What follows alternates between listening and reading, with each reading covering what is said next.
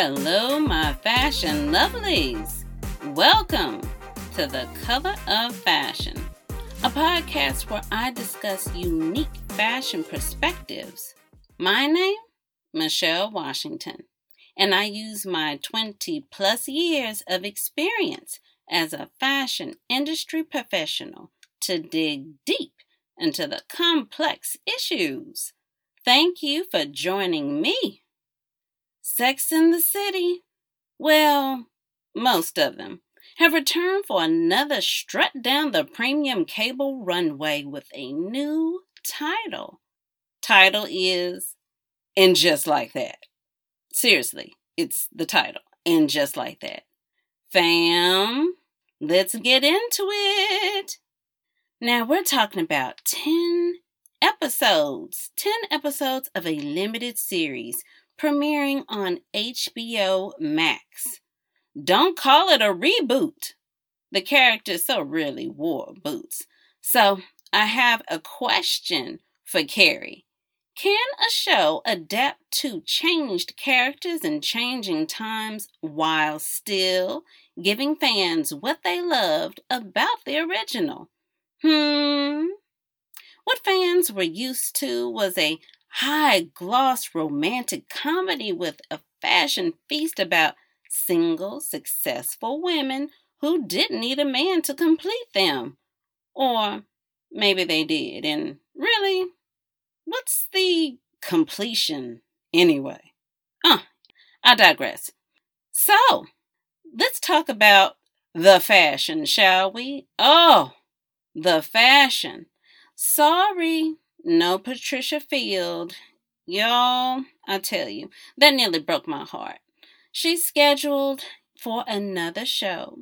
So it was a scheduling conflict, and she's working on something else very juicy. And we'll get into that a little bit later. But we will have Patricia's friend, who was actually the co costume designer on the Sex in the City for start to finish, including the movies. Her name is Molly Rogers, along with Danny Santiago, who worked on both the Sex and the City movies.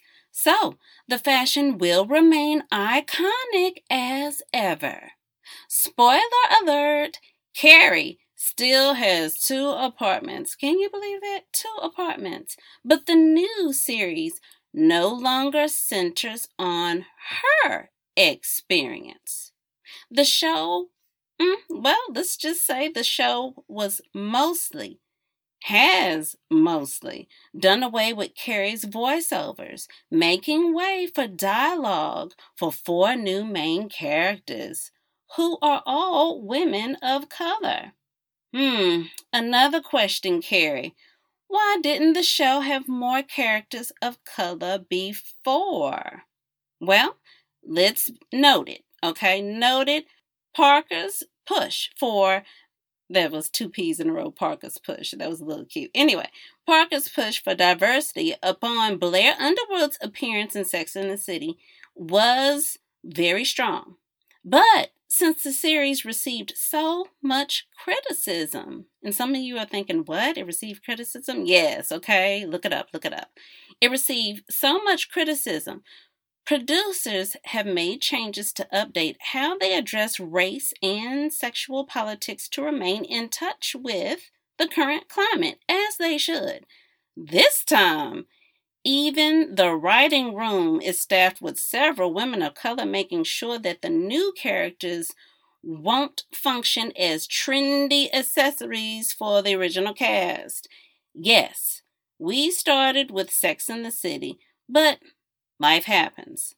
We mature, and just like that, still a play on the title, and just like that, you see what I did there. We move on we move on to a new chapter of our lives, and yes, we age.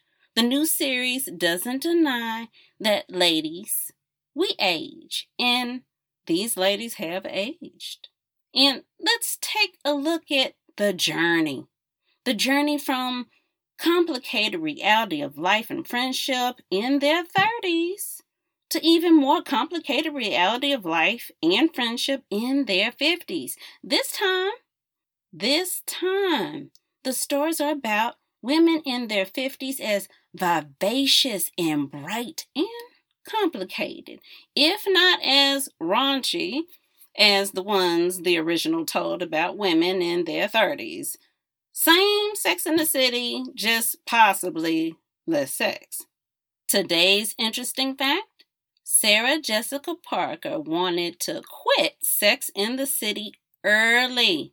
Even though Parker had a no nudity clause in her Sex in the City contract, which explains all of those sexy scenes that featured Carrie in cute bras and nothing less, she was still nervous about the sexual content of the series. Don't believe me? Look it up. Mother has spoken. As always, I'm here to bring you all of the ooh, all of the ah, and all of the things. Yes, all of the things. Thank you for tuning in. Like this podcast, please subscribe and share. Until next time, a smile is always in style. Keep it fashionable.